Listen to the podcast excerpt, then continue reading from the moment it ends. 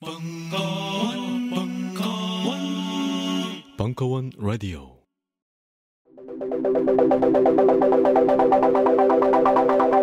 안녕하십니까 대중문화 평론가 강헌입니다. 인간 정신의 온갖 나태함에도 불구하고 문화는 진보한다. 계몽주의 지식인 볼테르의 말입니다. IMF 이후 붕괴된 대한민국의 문화산업 그리고 한류의 극적인 성장 촛불 집회로 대변되는 문화 정치학 그리고 되살아난 블랙리스트의 망령 앞으로 펼쳐질 찬란한 한국 대중문화의 미래를 소망하면서 90년대부터 지금까지 우리가 겪어온 대중문화사의 사건들을 되짚어봅니다. Dynamic Korea의 종횡무진 대중문화사 이식의 으름장과 독립의 몸부림 사이 마지막 시즌4를 시작합니다. 강원의 대중문화사 시즌4 오빵 강남 스타일. 한국 대중문화 글로벌 스탠더드로 진입하다. 3월 27일부터 4월 24일까지 매주 월요일 저녁 7시. 충정로 벙커원 3층 비밀 수련장. 굳이 문화계 블랙리스트 때문이 아니더라도 우리는 참 만나기가 어려웠습니다. 그래서 시네마 달과 벙커원이 함께 시작합니다. 토요 독립영화관 시네마 벙커원 매월 첫째 주, 셋째 주 토요일 오후 2시가 되면 벙커원이 독립영화관으로 변신합니다. 그동안 만나기 어려웠던 우리가 반갑게 만날 수 있는 또 하나의 광장이 되고자 합니다. 4월 1일 개관하는 시네마 벙커원의 첫 상영작은 세월호 참사 이후 3년의 시간을 돌아보고자 계획된 4.16 프로젝트 옴니버스 영화입니다. 자세한 사항은 지금 바로 벙커원 홈페이지에서 확인하세요.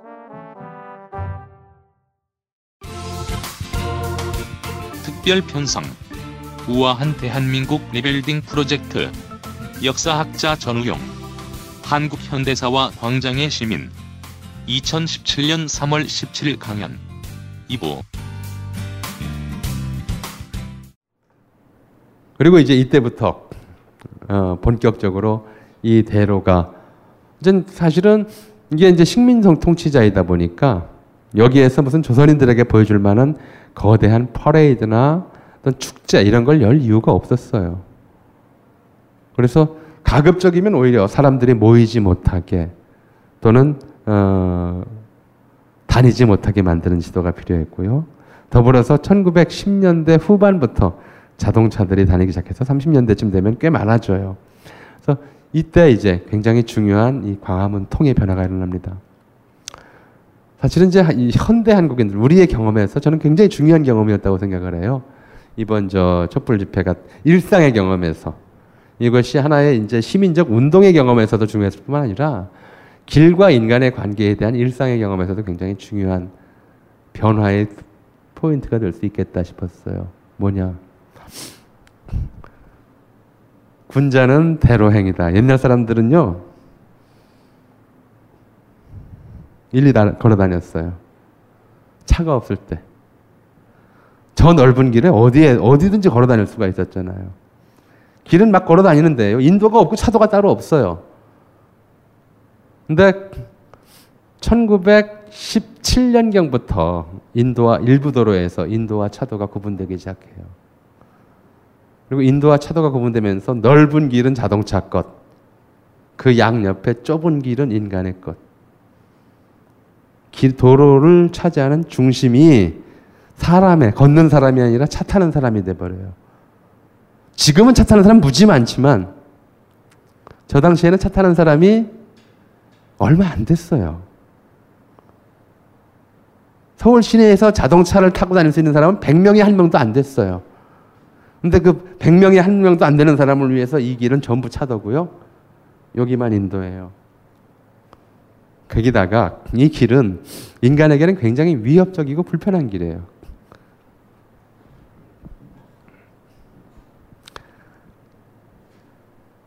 이제 우리는 대로에 나오면은 을에 길은 자동차 것이라는 생각하고 인도로 다녀요. 길을 건널 때 어떻게 건너요? 횡단보도로 건너죠. 그것도 신호등이 바뀌길 기다려서 건너요. 횡단보도 아닌 곳을 건너다가 사고 나면 개죽음이죠. 뭐예요? 이 도로가 도로예요, 이제? 물이에요. 강물하고 똑같아요. 옛날 사람들은 도로를 막 걸어 다니고 강물에서는 다리로만 지나다닐 수가 있었어요. 도시의 횡단보도는 다리예요, 징검다리. 지하도나 육교 같은 경우는 이제 제대로 된 다리라고 하, 치고 횡단보도는 다리예요. 건너시오라는 신호가 있을 때만 건널 수 있어요. 철저하게 도시 공간의 도로에서 소외된 이때부터 이렇게 살기 시작했어요.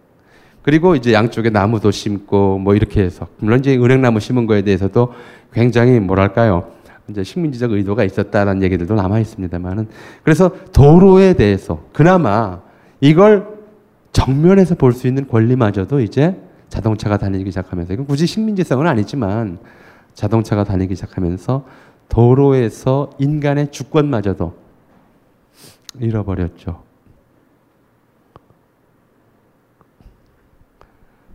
이 빼앗겼던 인간의 도로상의 권리 이런 것들이 일상에서 좀 소중한 경우로 남았 남으면 어떻게 될까 이따 말씀드릴게요. 자 이렇게 이제 첫째 살아왔어요. 그리고 그건 이제 1930년대부터 일상화됐던 거죠. 해방 이후 해방이 됐어요. 대한민국이 됐어요. 일본의 식민지였던 조선에서 대한민국이 됐습니다. 그리고 이것도 이제 바로 대한민국의 상징적인 행위들은 이제 여기에서 이루어지는 역시 중심 공간이었죠. 경축, 그죠? 어, 뭐, 아, 이구나. 축하구나. 여기 어, 정부 수립 국민 축하회예요. 대한민국 정부 수립 국민축하회. 이게 이제 어, 이 조선총독부 앞에서 열렸습니다. 원래 이것은 이제 조선총독부 청소했다가 해방 이후에 미군정에 접수해서 미군정 중앙정청으로 썼어요. 미군정의 중앙정청. 왜냐하면 각 지방에도 미군정청들이 있었으니까.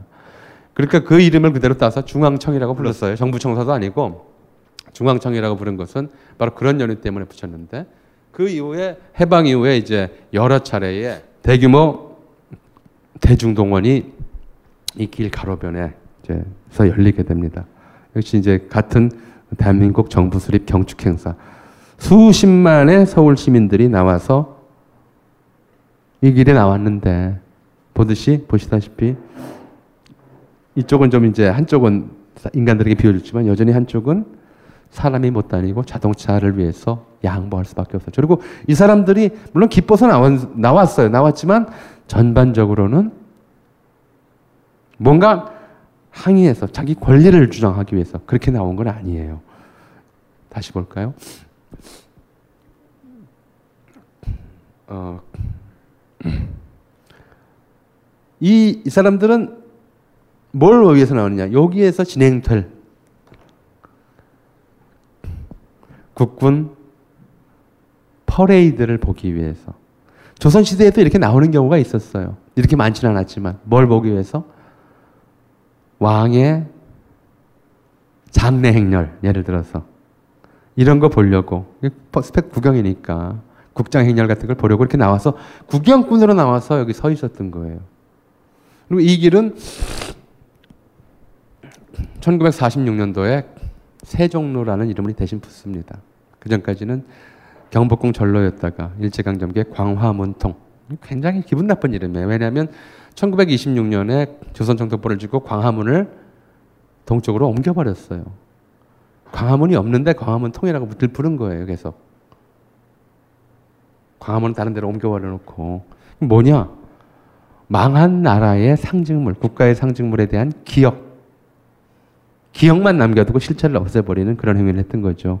그 비슷한 방식으로 이제 어 뭐 여러 개 식민 정치가 이루어졌는데 이제 그걸 되찾자고 하면서 광화문통에다가 이제 새 이름을 짓는 시도가 1946년도 재미삼아 말씀을 드릴게요. 어, 해방되자마자 1945년 8월 15일에 이제 모든 행, 그 해방이 됐고 9월 달에 들어와서 이제 미군이 상륙해서 10월 달부터 본격적으로 이제 행정을 접수하는데 서울시장은 그럼 어떻게 됐느냐? 8월 16일, 15일 이후로 조선 사람이 서울시장을 맡아요. 이범승이라는 사람이었는데 서울시장이 아니고 경성 부윤이었어요. 와세다 대학을 나오고 그 서울의 도서관을 만드는 이른바 독지가로 알려져 있었고 경기도회 의원을 해서 일부에서는 이제 친일파라고 하는 이야기도 있었지만 워낙 이제 인덕을 많이 쌓아서 있었는데요. 경성 부윤이라는 직함을 계속 사용했어요. 해방된 뒤에도 1년 동안 반년 넘게. 아, 그러다가 이제 46년 그 다음에 해방되고 나서 번째 반년 정도 지나서 반년이 거의 1년 다 된 때죠. 어, 김형민이라는 사람이 있었어요. 음, 미국의 아, 일리노이 주립대에서 영문학 석사를 마치고 개성 송도고보에서 영어 교사를 하다가 미국과 일본이 전쟁을 벌이면서 적국에서 공부한 이제 불온분자라고 해서 학교에서 잘리고 어, 시골에서 이제 낙향에서 살고 있다가 해방이 돼서 영어가 잘 영어를 잘하는 사람이니까 이제 미군정하고 좀 손을 잡고 일을 좀 해야 되겠다 싶어서 이 사람이 시작한 것이 석유 장사였어요. 석유 장사를 음, 하려면 미군정한테 석유를 배급받아야 됐거든요. 그래서 서울에 와서 경상부청 앞에서 석유 배급 표를 타려고 줄을 서 있는데 뒤에서 누가 어깨를 툭 치더래요. 이제 오늘 봤더니 미군 대위인데 자기 대학 동창이었던 거예요. 그래서 이제 그 대위가 너 뭐 하냐 여기서 보시다시피 석유 배급 받으려고 그런다. 나 석유 장사해 그랬더니 뭐 그거 하지 말고 네가 서울시장 한번 해라 그래서 음, 그때는 그렇게 쉽게 됐어요. 서울시장이 됩니다. 근데 뭐 어지간한 돈 드는 일이라든가 이런 것들은 다 미군정 그두 명씩의 군정청기에는 미군 대위가 시장, 미군 시장이 따로 있고 한국 민간인 시장이 따로 있고 이렇게 둘씩 배치되는 구조였거든요. 그러니까 어지간한 일은 미군 시장이 하니까 자기는 뭘 할까 고민하다가 아 이게 경성 나라가 해방된 지 1년이 다 돼 가는데 여전히 경성부라는 이름을 쓰고 있고 여전히 동네 이름 길 이름이 전부 일본식 이름으로 부르고 있다. 여전히 혼맞지 고간했죠 이렇게 부르고 있는 거예요. 그 정도뿐이 아니에요. 이게 서울 시내 간판 보면요. 6.25 때 폭격 안 맞았으면 아마 50년대 말까지 그랬을 것 같아요. 어, 간판 보면 전부 그랬어요. 뭐 모리야마 상회, 나카무라 상점. 그 어떻게 바꾸겠어요? 해방됐다고 당장 바꿔요? 다 그렇게 써놓고 살았어요. 그러니까 이걸 좀 바꿔야 되겠다. 그래서 이제 어, 첫 번째로는 이제 도시 이름을 바꾸는 문제를 고민합니다. 근데 뭐 이 김영민 씨 회고록에 따르면 그때도 이미 그 서울시를 우남시 이승만의 호를 따서 우남시로 바꾸자는 사람들이 많았다고 그래요. 근데 이제 본인은 미국에서 영문학 공부한 사람이고 이미 미국인들이 서울이라고 쓰니까 굳이 다른 이름 하지 말고 그냥 서울로 하자. 그 당시로서는 엄청난 결단이었어요. 지금 저 한국 지도 보세요. 대한민국 지도. 도시 이름을 순 한글로 만든 도시가 있는지 유일해요. 물론 이건 어, 서울은 일반 명사, 수도라는 데서 일반 명사를 갖다 보셔서는 우스꽝스럽게 되긴 했지만 서울시로 만듭니다. 그리고 일본인들이 자기 마음대로 뜯어고친 도로명들도 제대로 찾아주자, 제대로 바꾸자 해가지고 뭐 메이지 쪽은 메, 그 명동 무슨 뭐 이제 이런 식으로 바꿔요.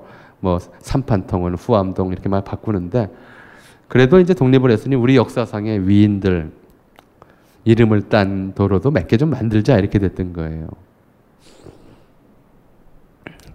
근데 이게 굉장히 중요해요.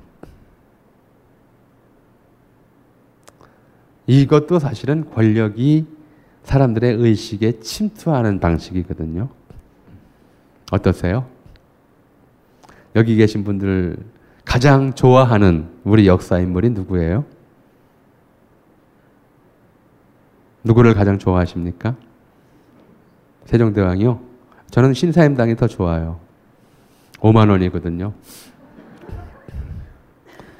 신사임당이랑 세종대왕이랑 누구 가질래 그러면 전 당연히 신사임당 같습니다.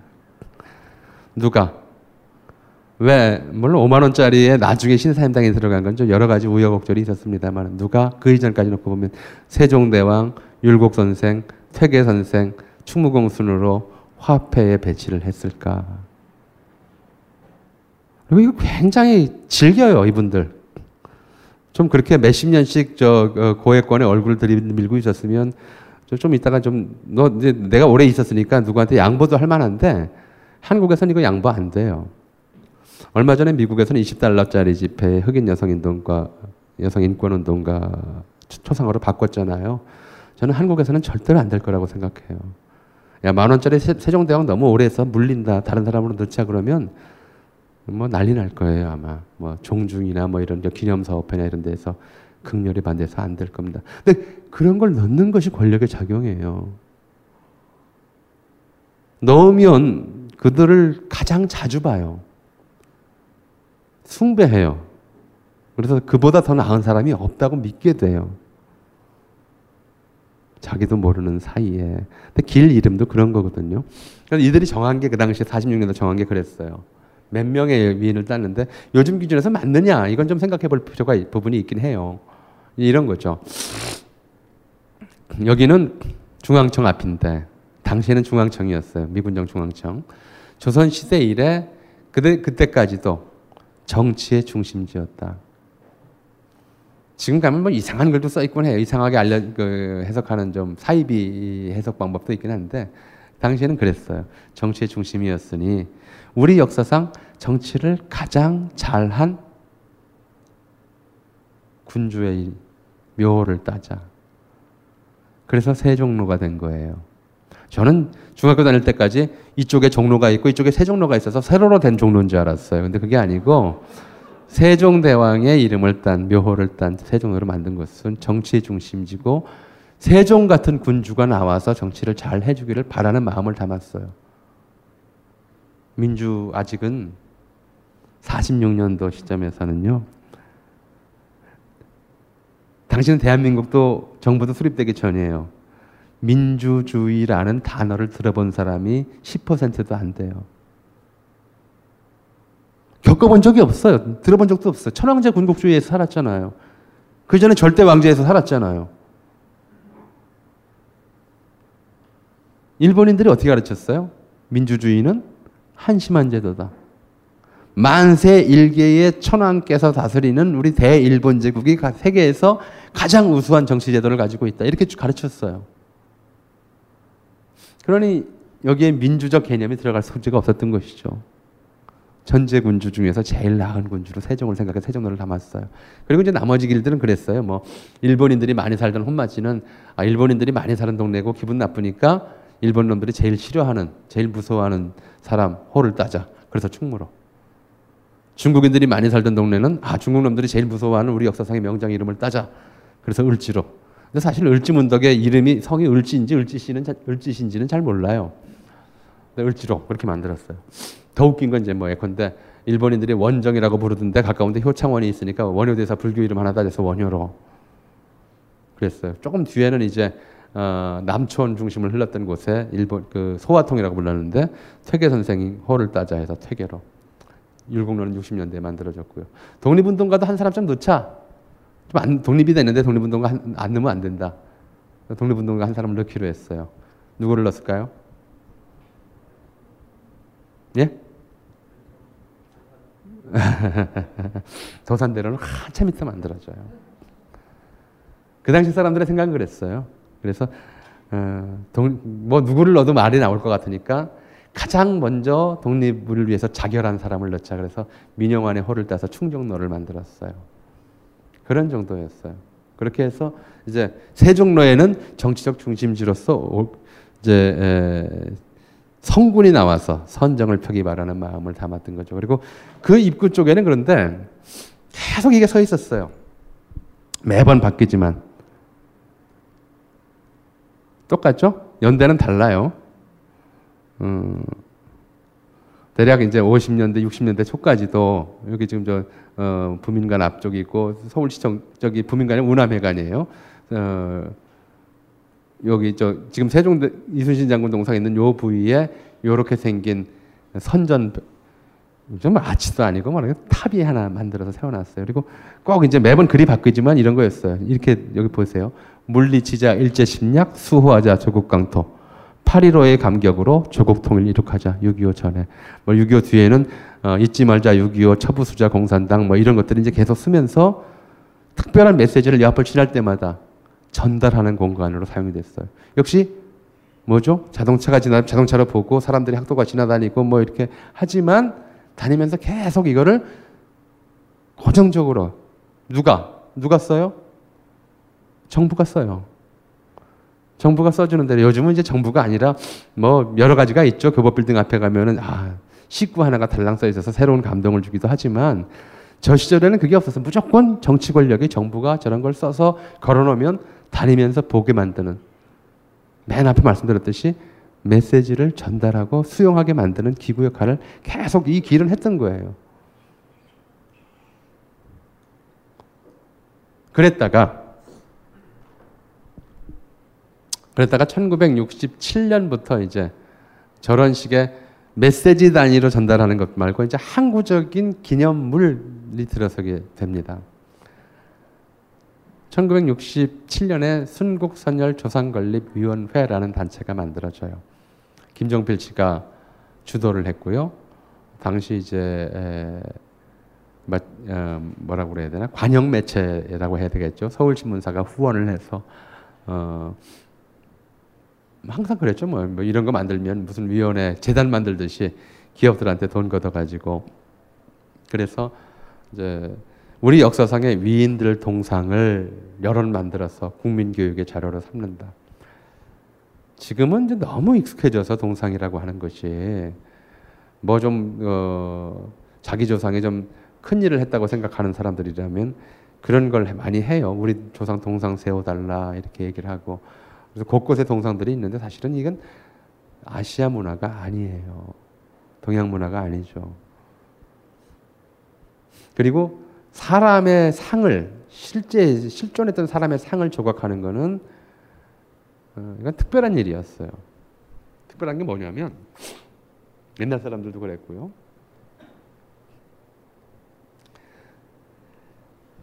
사람을 조각품이나 미술품으로 만드는 일은요.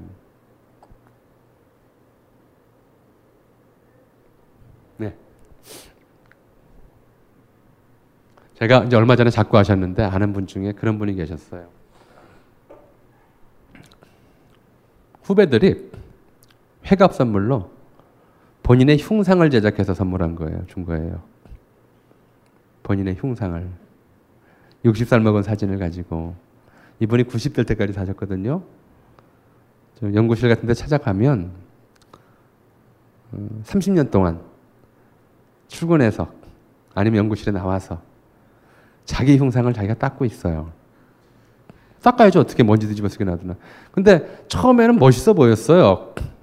근데 나이 80 넘어서 그러고 보시, 그러고 계신 걸 보니까 굉장히 마음이 아린 거예요. 왜? 흉상은 하나도 안 늙었는데 저분은 많이 늙었거든요.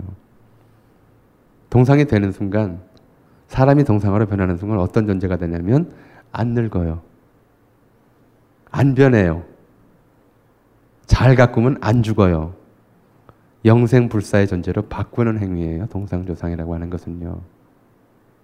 그래서 고대에는 신상만 만들었어요.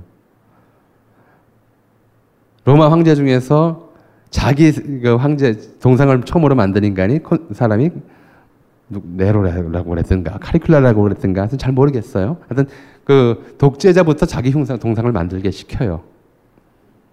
그리고 이렇게 사람을 신격화하는 행위가 동상을 만들거나 그림을 만드는 행위거든요. 신격화하는 행위가. 그래서 어, 어, 히틀러 시대에 이른바 베를린 가로에는 이런 독일 민족사의 영웅들의 동상을 쭉 세우는 프로젝트가 진행이 됐어요. 그거를 이제 본뜨려고 했던 거죠. 참고 삼아 여담으로 말씀드리면 한국에서 최초로 동상으로 만들어질 뻔한 사람. 쉽게 말하면 동상건립위원회가 제일 먼저 생긴 사람이 누군지 아세요? 그러면 안 되겠죠. 이게 무례한 얘기죠. 모르시죠? 라고 하는 게 맞겠죠? 이또 히로부미예요. 이또가 죽자마자 한국의 친일파들이 이또 동상 건립위원회를 만들어서 고용상을 세우려고 그랬어요. 근데 이제 일본인들이 거부했죠. 왜? 그렇게 만들었다가 불령선인들이 동상을 훼손하면 그것도 신성모독이다 해가지고 뭐 그랬어요. 그런 점 속에서 동상조상위원회가 건립위원회가 만들어져서 역사상의 영웅들의 위인들의 동상을 만들어서 국민을 교육하겠다. 근데 애초에 계획은 그랬어요. 46년도하고 67년도잖아요. 20년 정도 차이 나요. 46년도에 붙인 대로 세종대왕은 세종로에, 저 충무공은 충무로에, 을지문덕은 을지로에, 퇴계 선생은 퇴계로에 이렇게 세우려고 했어요. 동상이 거의 완료된 게 68년도인데 그때 박정희 대통령이 동상 착좌식이라고 그래요. 동상을 제자리에 있을 곳에 갖다 놓는 거를 착좌식 거행하기 전에 아, 방침을 새로운 방침을 지시합니다. 여기가 세종로지만 국가의 중심인데 정권의 정체성에 맞는 인물로 바꿔라. 그죠? 군인이 맞지. 군인도 아닌 놈을 세우면 안 된다. 그래서 원래 세종대왕 세우려고 했던 자리가 느닷없이 충무공의 자리로 바뀝니다. 세종대왕은 자기 자리를 잃고 덕수궁 한 구석으로 쫓겨나게 되는 거죠. 그래서 다른 인물들도 다 위치가 이제 안 맞게 돼요. 이게 이제 호국 안보를 제1의 가치로, 가치로 삼았던 군사주의의 상징으로 충무공이 이때부터 본격적으로 등장하게 됩니다. 제가 이제 초등학교 유신 나선 직후부터 초등학교 3학년 때 이제 유신을 겪었어요. 72년도에. 그리고 그 무렵부터 졸업할 때까지 학교에서 조회, 종례, 월요일마다 조회를 하면 시작할 때는 먼저 박근혜 작사 작곡 나의 조국을 부르고 시작해요. 애국가 부르고 나의 조국 부르고 끝날 때면 이순신 찬가를 또 불러야 됐어요.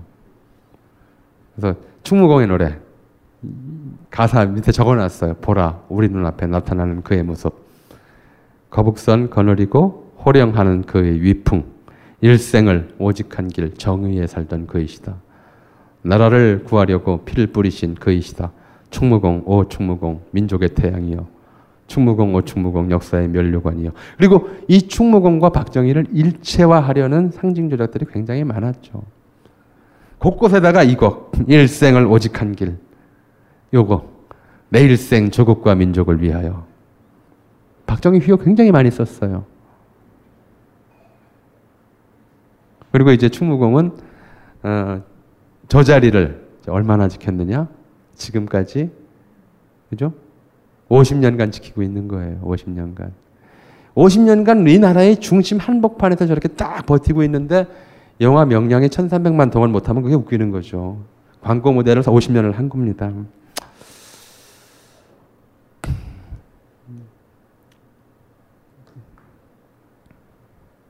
얘기 나온 김에 어, 2005년경이에요. 2005년경. 2005년이 맞네요. 음, 어쨌든 제가 관련됐던 얘기니까 그냥 할게요. 제가 관련됐던 제가 뭐 때문에 좀 논문을 하나 썼어요. 논문 제목은 어, 서울의 기념 인물과 장소의 역사성이라는 굉장히 재미없는 논문을 썼어요.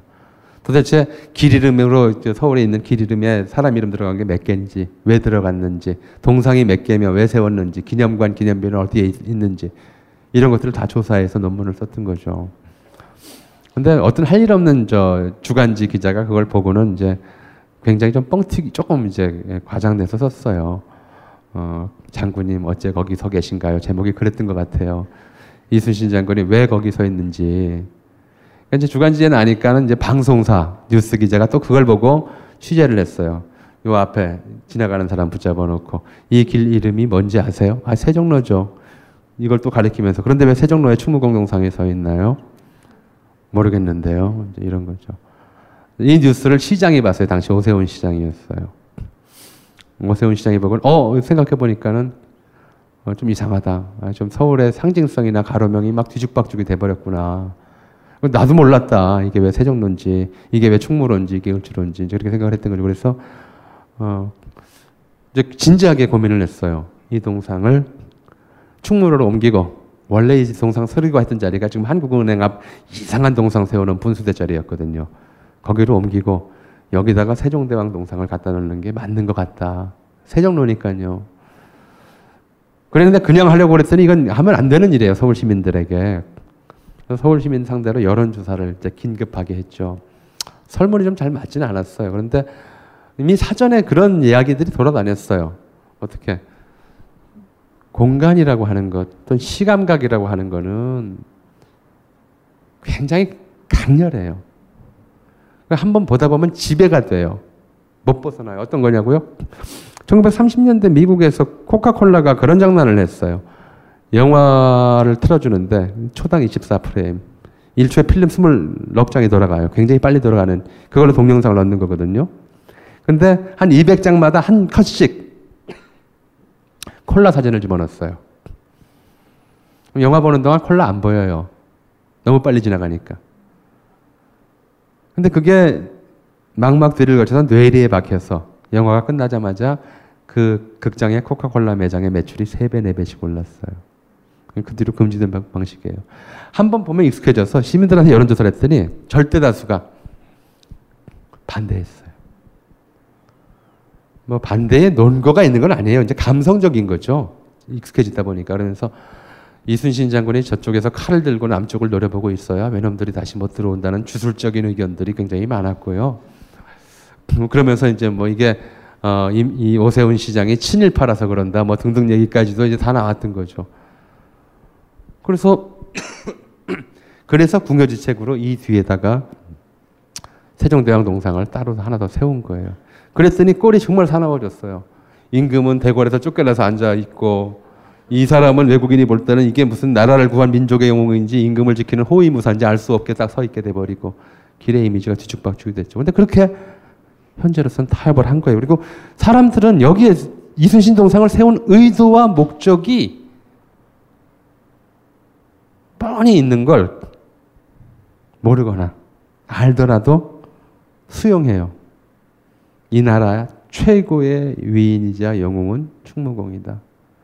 충무공 정신, 호국안보, 멸사번공. 이것이 한국인이 모두 갖춰야 될 공통의 가치관이다라는 것. 국가가 부를 때는 서신에게는 열두 아직도 열두 척의 배가 남았나이다. 되든 안 되든 국가가 부를 때는 나간다. 심지어 국가로부터 벌을 받더라도 백의종군한다. 이게 국민이 가져야 될 최상의 가치다라고 가르치는 거예요. 우리는 수용했죠. 보면서. 이 나라의 중심에 저분이 계셔야 하니까 그렇게 믿게 만드는 겁니다. 아, 거기다가 이제 몇 가지 이제 주변적인 광화문의 상징성을 만, 어,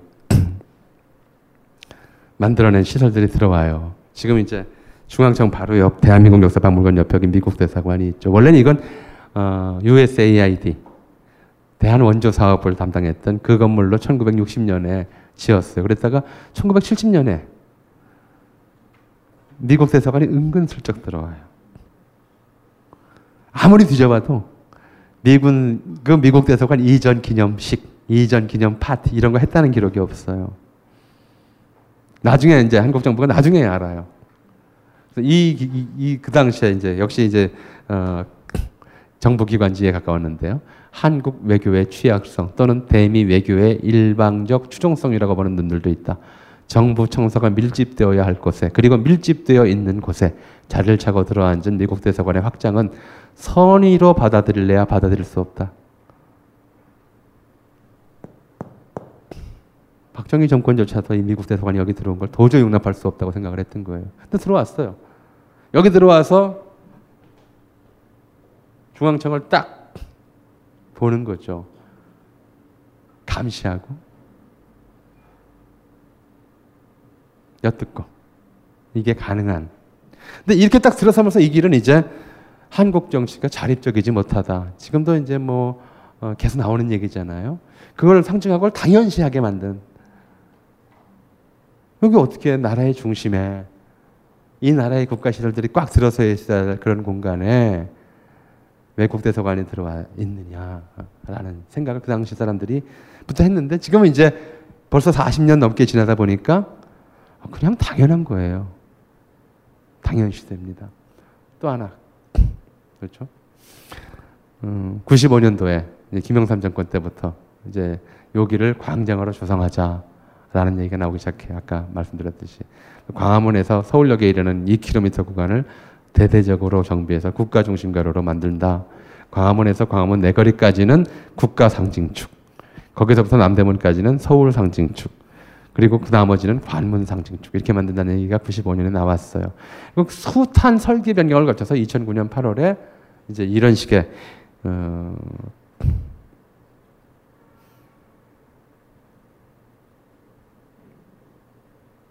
이름은 광장인데 도대체 전 세계의 유래를 보기 어려운 광장이 만들어졌죠. 원래 광장이라고 하는 것은 앞서 말씀드렸듯이 건물들에 둘러싸여 있는 공간이고 그 공간에 사람들이 모일 수 있는 거예요. 근데 차도로 둘러싸인 광장은 이게 유일할 거예요. 저렇게 광장이라는 이름을 붙여놨어요. 그런, 그런데 여기 쓸 수 있는 게 이제 별로 없었던 거죠. 그러니까 뭐 주말이면은 무슨 뭐저 어, 무슨 팔도 농산물 무슨 뭐 저 판매장 이런 거 열리고 하는 정도로만 쓰여 왔습니다. 그러니까 이 렇게 이제 그 가로의 변전선을 말씀드렸고요. 그 다음에는 이제 그 저기 되기 전까지, 저기 될 때까지도 내내 이곳은 국가의 중심이자 권력의 정치 공간이었어요. 퍼레이드였다라고 말씀드렸죠. 권력이 자신을 드러내고 때로는 과시하기 위해서 만든 공간.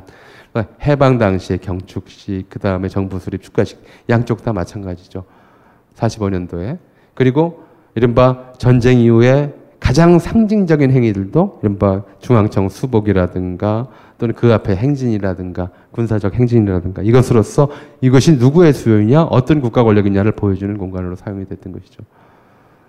5.16 직후 계엄령 떨어졌을 때 또 유신 직후에 또 계엄령 떨어졌을 때 또는 정의 사후에 또 계엄령 떨어졌을 때 항상 중앙청은 그 앞을 향해서 군인들이 탱크나 기관총을 놓고 시민들을 위협하는 그런 공간이었어요. 실제로 이 앞에 시민들은 없어요. 저 가끔 보이긴 하지만. 근데 이 사진이 실림으로 해서 사람들은 이 앞에 서면 언제든지 총을 맞을 수 있다, 대포에 맞을 수 있다는 공포. 이걸 느끼게 만드는 권력의 위력을 현시하는 공간이었죠. 그리고 늘 이제 47년도 서윤복 항연식 중앙청 앞에서 그리고 53년도 6월에 6.25 3주년 기념 열병식 이럴 때마다 사람들이 때려 몰려서 여기서 구경하는 거였어요. 뭐 가장 많은 것들은 이제 66년도 어 존슨 대통령 환영식 이런 것도 있었어요. 당시 서울 인구가 350만이었어요. 존슨 대통령 왔을 때. 근데 무려 김포공항에서 시청 앞까지 이제 광화문 광장을 거쳐서 연도에 들었었던 사람의 수는 230만. 지금 뭐 이거, 이거 촛불집보다 훨씬 많죠. 자, 길을 덮었을 때가 있어요. 유경수 여사 국민장, 이제 박정희 대통령 국장. 이럴 때 이제 광화문 양쪽으로 수많은 사람들이 나와서 애도하고 때로는 이제 뭐 동원도 되고 해서 엄청난 인파를. 그래도 이건 어디까지나 위치는 길가예요. 중심이 아니고. 참관자로서, 관객으로서 동원됐던 거죠. 게다가 이제 70년대 들어서면서부터는 여기에 자본이 끼어들어요. 국가의 중심성, 공공기관들, 문화시설들 이걸로 차있던 공간에 이제 교법 빌딩을 시작으로 해서 KT, SK 같은 이른바 자본이 양쪽을 조금씩 조금씩 잠식하기 시작해요. 이 나라의 중심이 이제 더 이상 정치 권력만은 아니다라고 하는 것을 보여주는 상징성으로 들어가는 거죠. 이, 이 분위기 안에서 이제 사람들은 살아요. 그렇게 바뀌는 곳에서 시민이 이 길을 점거한 경험이 언제부터냐? 4.19 때부터였어요. 그 전까지는 여기에 이 길 앞에 항의하기 위해서, 저항하기 위해서, 프로테스트 또는 혁명적 요구를 남은 사람들이 이 길에 서본 적이 없어요. 최초의 경험은 4.19 때였어요. 그리고 한참 죽었죠. 한참 이런 기억 자체가 사라질 때쯤 87년도 6월 항쟁 때 중앙 그 저 저기까지는 가지를 못했어요. 광화문까지는 가지를 못했지만 시청 앞에서 이제 광화문 동아일보사 앞에 있는 데까지는 사람들로 인파들로 이렇게 덮여서 덮기 시작했죠. 예. 2002년 월드컵 때 또 차선은 비워두고 쫙 저 위에까지 채워본 경험이 있었고요. 그리고 2002년도에 뭐 효순이 미선임 사건 때 최초의 촛불 집회가 이제 광장의 남쪽에서 열렸죠. 그리고 2004년도에 탄핵받는데 촛불 집회가 역시 광화문에서 저렇게 쭉 열린 적이 있어요. 시정적으로. 근데 이제 2008년도 같은 해에 미국산 쇠고기 수입받는데 촛불 집회가 열렸는데 그때 이제 등장한 것이 명박산성이라고 불리는 저 산성이죠. 저게 이제 대치선이었어요. 요 앞은 가로를 점령한 시민들. 저기는 더 이상의 진격을 허용하지 않는 국가 권력. 왜? 이거 국가 권력의 상징성이 워낙 강한 공간이라서 이거 뚫리면 안 된다. 청와대가 있기 때문이 아니라 이순신 장군 앞, 앞쪽까지는 안 된다. 그 밑에는 허용한다. 라고 하는 방침이 최근까지도 계속되어 왔죠. 여러 차례 그 전에 촛불 집회가 있었지만 이제 촛불이 이게 촛불 집회가 열리면서 대로를 경험하는 경험이 간헐적으로 이어져 왔던 겁니다. 그리고 이제 어, 작년과 올해에 걸쳐서 어, 촛불 집회들이 열리면서 특히 어, 작년 12월 6차 촛불 집회 때는 이제 엄청난 인파가 광화문 앞을 지나서 저쪽 청운 효자동 입구까지도 사람들이 드디어 자동차 길을 밟고 점령을 했어요. 국가 권력의 저항선, 저지선을 뚫었던 거죠. 수많은 사람들이 이제 대로를 사람의 밟았던 경험을 공유했습니다. 국가 상징가로, 권력의 상징가로, 권력이 자신의 의지와 비전과 메시지를 전달하던 길을 뭐 유럽의 광장도 마찬가지지만요. 일시적으로 전복시켜 버렸어요. 뒤집어 버린 거죠. 시민의 요구로 뒤덮어 버렸어요. 이때는 뭐 이순신 장군도 없고 세종대왕도 없어요. 촛불이 주인이었던 거죠. 저 경험. 그래서 이제 힐링이라고 주제를 잡아주셨으니까 어떻게 할 거냐.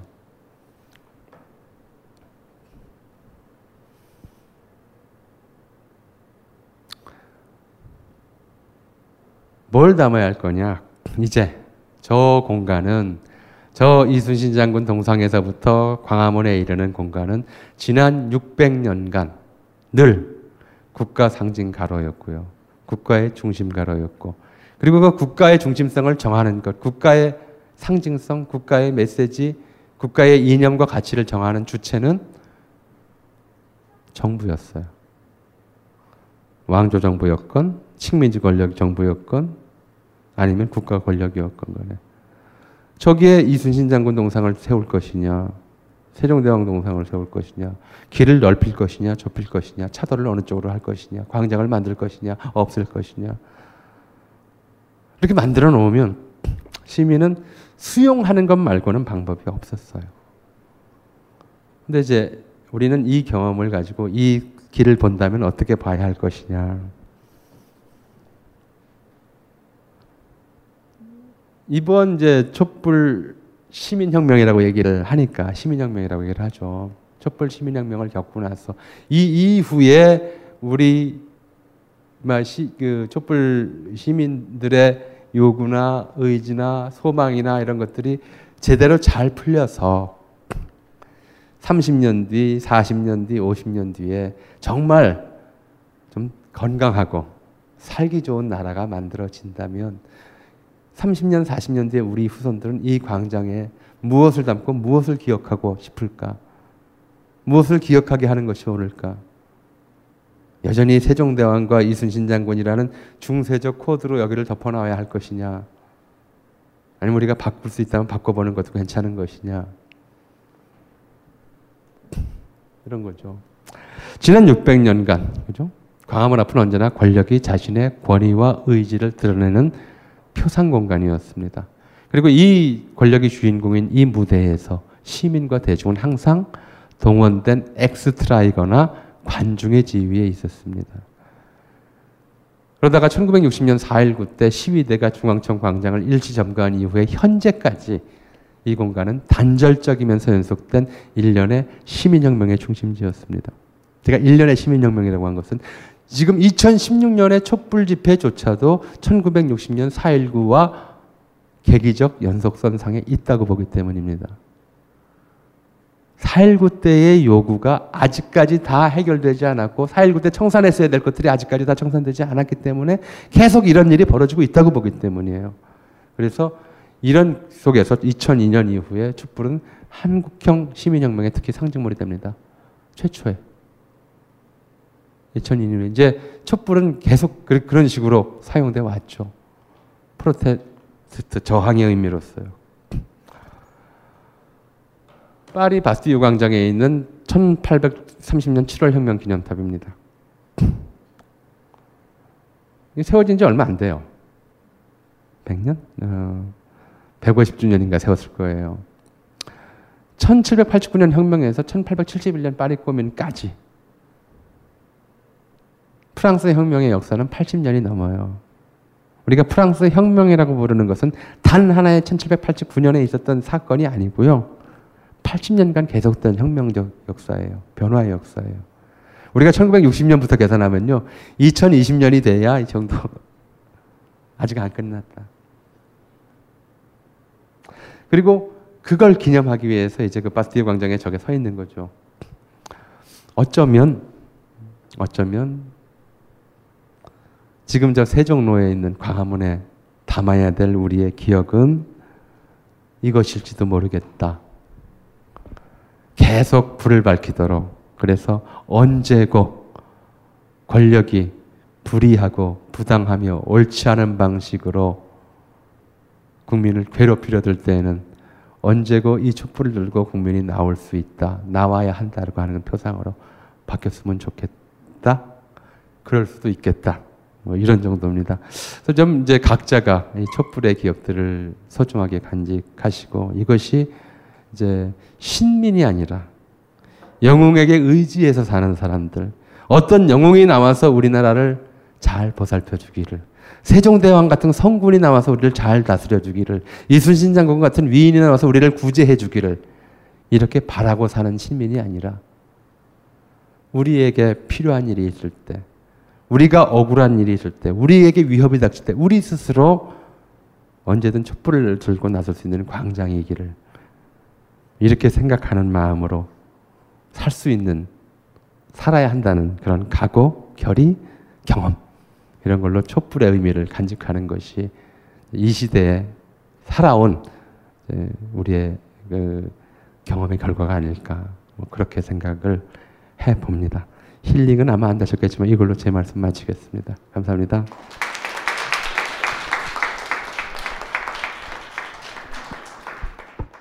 빅그린 two three 샴푸. 이걸 쓰면 머리카락에 힘이 생깁니다.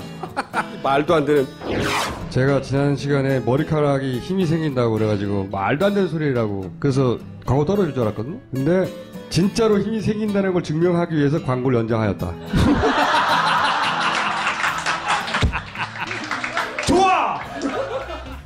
그럼에도 많은 분들이 구매해 주셨습니다.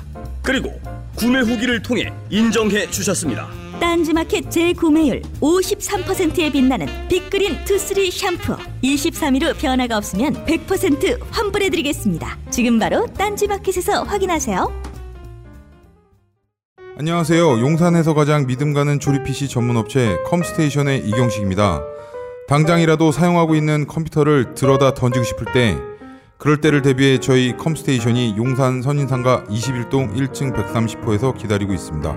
IT 강국에 걸맞게 믿을만한 조립 PC 컴스테이션이 신뢰를 바탕으로 그 기회를 제공해 드리겠습니다. 궁금하신 점은 문의 주십시오. 011-892-5568번입니다. 우주 최강의 만족스러운 서비스를 제공해 드리는 저희 컴스테이션이 늘 기다리고 있겠습니다. 딴지스에게 F1 같은 존재 컴스테이션은 조용한 형제들과 함께합니다.